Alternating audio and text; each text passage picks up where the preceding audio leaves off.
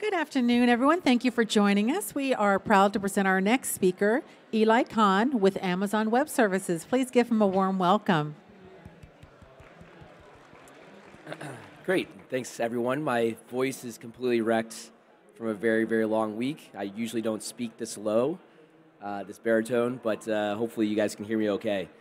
Any, uh, any folks in the audience that work on security and compliance issues for their AWS accounts? Okay. Cool. Uh, other folks are just generally interested to listen on this cool, cool pitch. All right. Uh, so I'm here to talk about AWS Security Hub. It is a new service that launched at Reinforce this year, end of June. And uh, I'm going to walk through just a couple of slides to help set the context and then show you what it looks like live.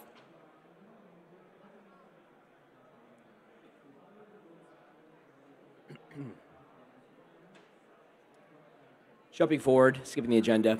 Uh, so, by the way, I'm, I'm the principal product manager for AWS Security Hub. Um, we're part of the larger family of security services, which include things like GuardDuty, Inspector, WAF, Shield, Macie inside AWS. Uh, but in a nutshell, Security Hub is meant to be your security and compliance center. Uh, and it's uh, one of the really nice things about it. It's very easy to get started. It's literally a single click from the management console to turn on Security Hub. And once you click on that uh, enablement button, we'll start automatically collecting your security alerts or findings, as we call them, from your integrated security services.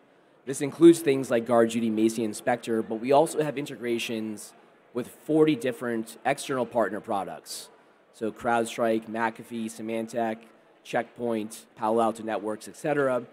We can integrate all those different products and bring their alerts into Security Hub as well. One of the things we do, in addition to just ingesting the alerts, we automatically normalize those alerts for you into a common data format. We call that the AWS Security Finding format. So, folks that played with a SIEM before, a Security Information Event Management tool, you know, one of the big pain points with SIEMs is that you're spending lots of time parsing and normalizing data sets to get them into a common format. We actually do that upstream. So all of our partners that have integrated with us, they send us their findings already translated into this finding format, which really makes things easier for you, the customer, and the user. We help you prioritize these alerts. So we have uh, lightweight correlation rules that help identify which resources have concentrations of different findings of different types. Uh, allows you to quickly drill into which resources need your attention most urgently. And that's one big bucket of functionality. The other big bucket of functionality that we do is automated compliance checks. So, on one hand, we're gathering findings from other products and services. On the other hand, we're automatically generating our own findings in the form of compliance checks. Under the covers, we use a lot of config and config rules to do this but we align our compliance checks to different regulatory and industry standards. So the first industry standard that we rolled out in June was the CIS, the Center for Internet Security AWS Foundation's benchmark. Uh, it consists of 42 automated compliance checks.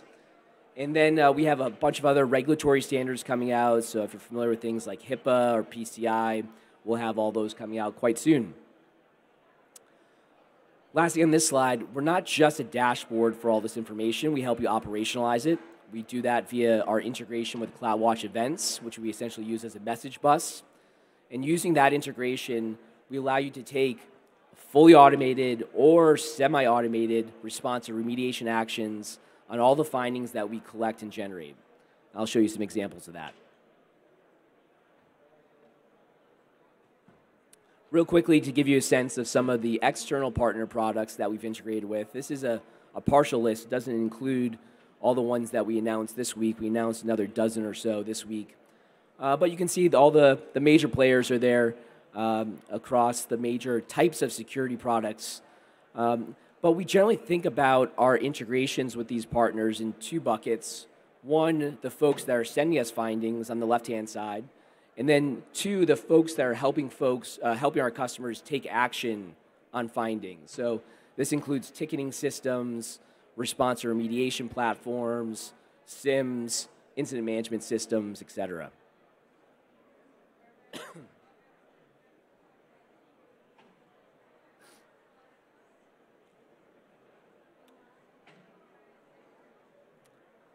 A little more detail on those compliance checks. Um, so for that first standard that we rolled out, the CIS AWS Foundations benchmark, as I mentioned, we use a lot of config rules. In some cases, we do things beyond config rules. Uh, we actually have enhancements to config rules.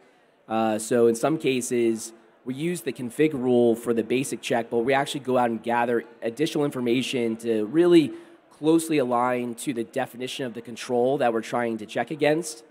And in some cases, the workflow is so complex, we actually do things fully outside of config rules. But in all these cases, uh, we're producing findings based on these compliance checks. And these findings are continuously done to let you know is a particular resource or account in compliance with a particular control. As an example, inside the CIS benchmark, there are controls looking at whether your IAM users have MFA enabled. There are controls looking at whether your security groups allow public access to port 22. We are doing these checks on a continuous basis, and you can really think of these as the best practices you should be using to make sure that your accounts are properly configured and protected.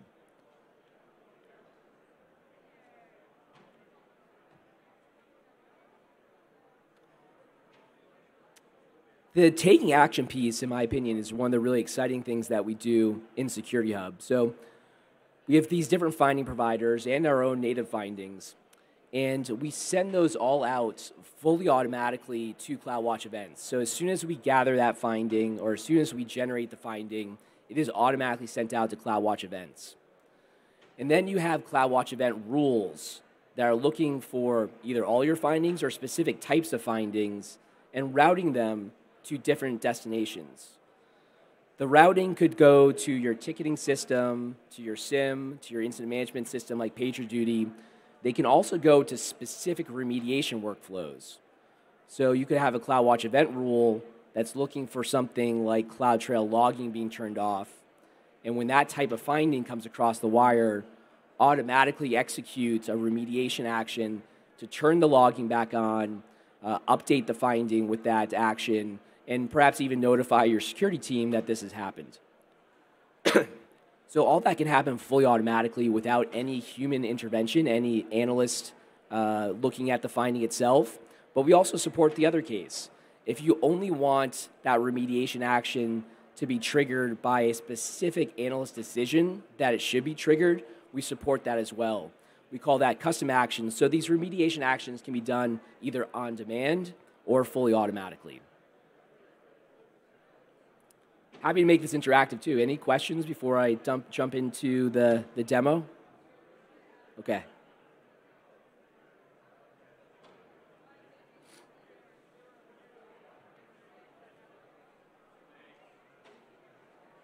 All right, so this is the service homepage behind the management console for Security Hub.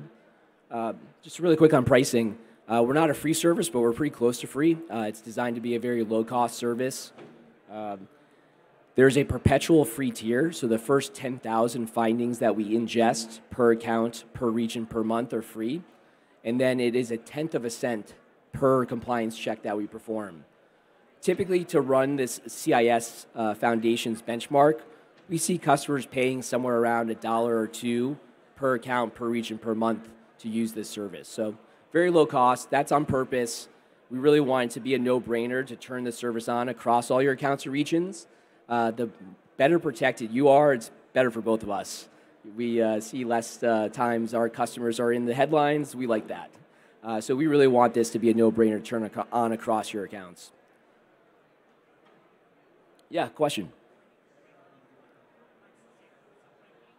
No. Uh, yeah, so it's a good question. Under the covers, we are using config rules, but uh, we do not double charge you for those config rules. The config rules that we enable from Security Hub are considered service-linked config rules, uh, meaning you can't go into the config console and change them or turn them off. The billing for those config rules is done via Security Hub at those price points. Um, you, that's a good. The, you do have a prerequisite though. You do need to turn on configuration recorder in order to use these config rules. So if you don't have config recorder enabled in your accounts, there is a cost associated with that if you already have config recorder, we don't create multiple copies. We just use the configuration items that you've already generated. All right, so as I was saying, it's, it's literally one click. Uh, the first time you go to Security Hub, it'll say Enable Security Hub. I've already enabled it, so it'll take me to the summary dashboard page here. And the summary dashboard is really meant to give you a quick high level view of some of the key insights that you might want to have about your accounts. Before I jump into this, though, let me sort of show you how this is all set up. So Security Hub supports master member account hierarchies. Uh, so in this demo here, uh, we have a couple of accounts that have been enabled uh, and a couple other that have been invited. So the way this works is actually pretty easy. If you want to add an account to your master member hierarchy, and what that means is that the master account can see all of the findings associated with all of the member accounts that are under it so if I log in from the master, I can see everything. If I log in from the member accounts, I can only see the findings associated with my account. But uh, yeah, adding an account is pretty easy. Uh, you simply just need to put in the account ID and the email address associated with that account. You can also upload a CSV list. So if you already have this hierarchy generated based on your usage of GuardDuty. you could upload your GuardDuty master member account hierarchy and use that. And it's the best practice to keep those aligned. Say again? Yeah, yeah. Probably shouldn't be talking too much about roadmap in this, uh, but in general, we are going to be integrating with organizations here pretty soon. Uh, organizations today supports only a single master account, which is your billing master. And generally, it's not a good practice to use your billing master as your security master.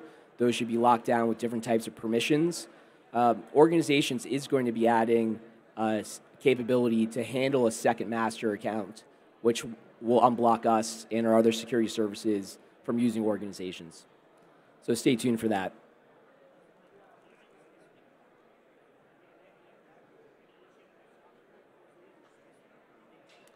Yeah, so today we are region specific. Um, you know that will be changing also soon, but um, so you do need to go into, if you want to see the data for a specific region, you need to log into that region.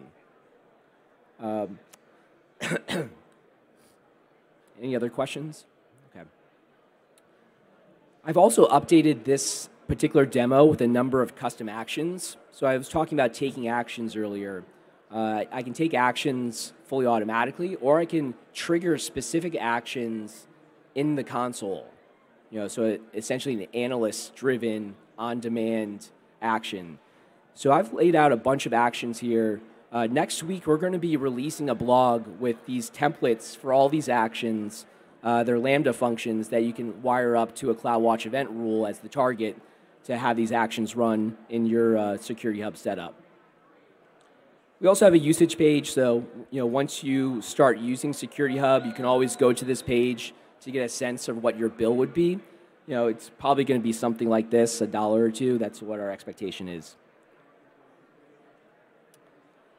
So going back to the summary page, we have a number of dashboards here, uh, some top level information. You know that you can use this to give you a sense of whether your integrations with the AWS services are healthy, uh, whether you have received any findings from them recently, or if maybe you need to go enable these services if you haven't yet.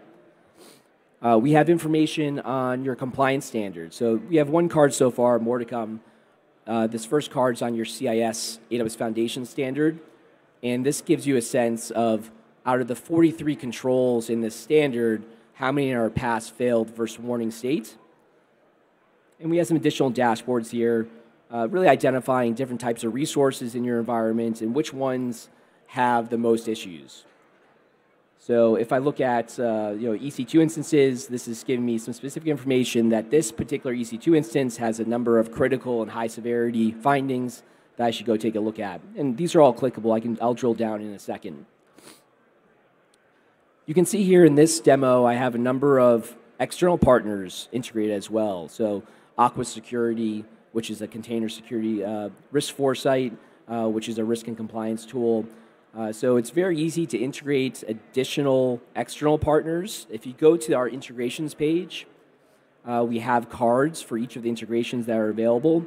The AWS ones are automatically enabled. You don't have to do anything. As long as you enable that service, you'll start getting findings from that service automatically into Security Hub. Uh, IAM Access Analyzer was a new security service announced this week. It's a really cool service that's looking for resources with resource policies that allow cross-account access or global access, and sending when it finds a resource like that, sending those findings to Security Hub. But you can see a bunch of other um, integrations here from our external partner products. Uh, if you don't have the product yet, and there's a marketplace listing, we'll list that marketplace listing. And then there's configuration instructions for each of these. The minimum bar in terms of configuration complexity is that you have to run a CloudFormation template to deploy the integration associated with this product.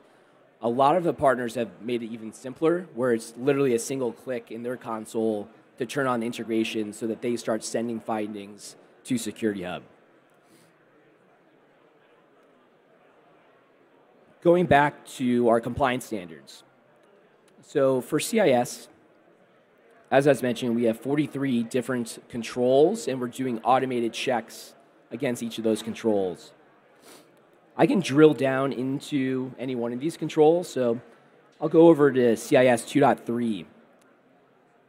Actually, I'll go to 2.6. So 2.6 is looking at whether you have properly protected the S3 bucket where your CloudTrail logs are being stored. Now I can see that I have some failed findings here, and I can drill down into those failed findings. And I can actually even go and see the specific compliance rule that was used to generate this finding. This will bump me over into the config console to see some additional details on this particular rule.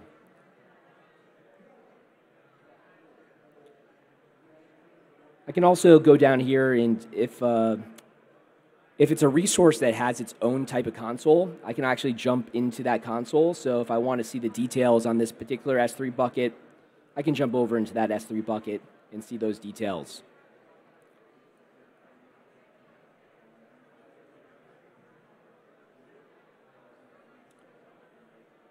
Last thing I want to show you here is uh, the remediation. So for every one of these compliance checks that we do, we actually provide really nice detailed information about how to remediate the issue. Uh, and actually, these remediation steps are now the foundation for some of these automated Lambda-based uh, functions that we're developing and making available to you all via an open source GitHub repo. Uh, but if you want to walk through any of these remediation steps, they're all in our documentation.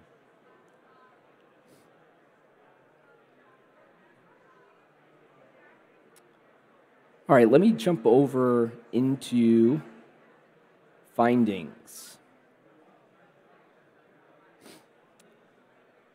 So if I want to search for a specific finding, let's say I'm going to look for uh, findings related to GuardDuty, which is our threat detection system. GuardDuty, for folks that aren't familiar with it, it's mining VPC flow logs, DNS query logs, CloudTrail logs to look for unusual behaviors and to look for patterns in those logs that are aligned to specific adversary techniques.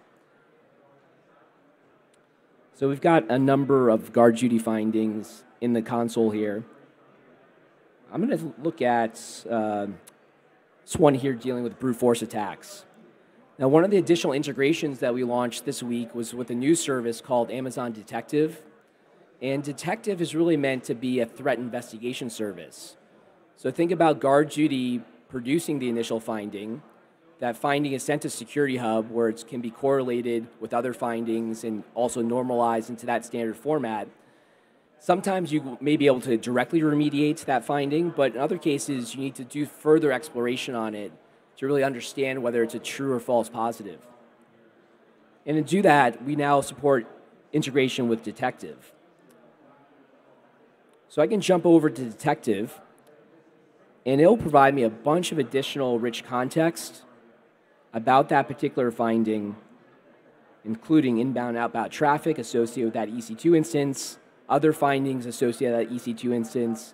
I can even jump into the raw VPC flow logs uh, in details to uh, better understand is that particular finding a true or, or false positive.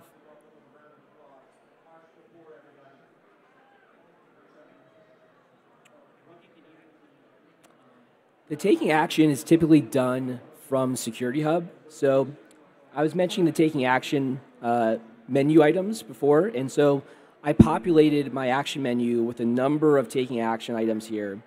Uh, in this case, uh, we have a command and control server that, I'm sorry, an EC2 instance that appears to be popped and communicating the command and control server. Um, actually, one of our other demos, we have an isolate EC2 instance. Um, but you know, for this one, I'm just going to do something simple and create a Jira issue around it.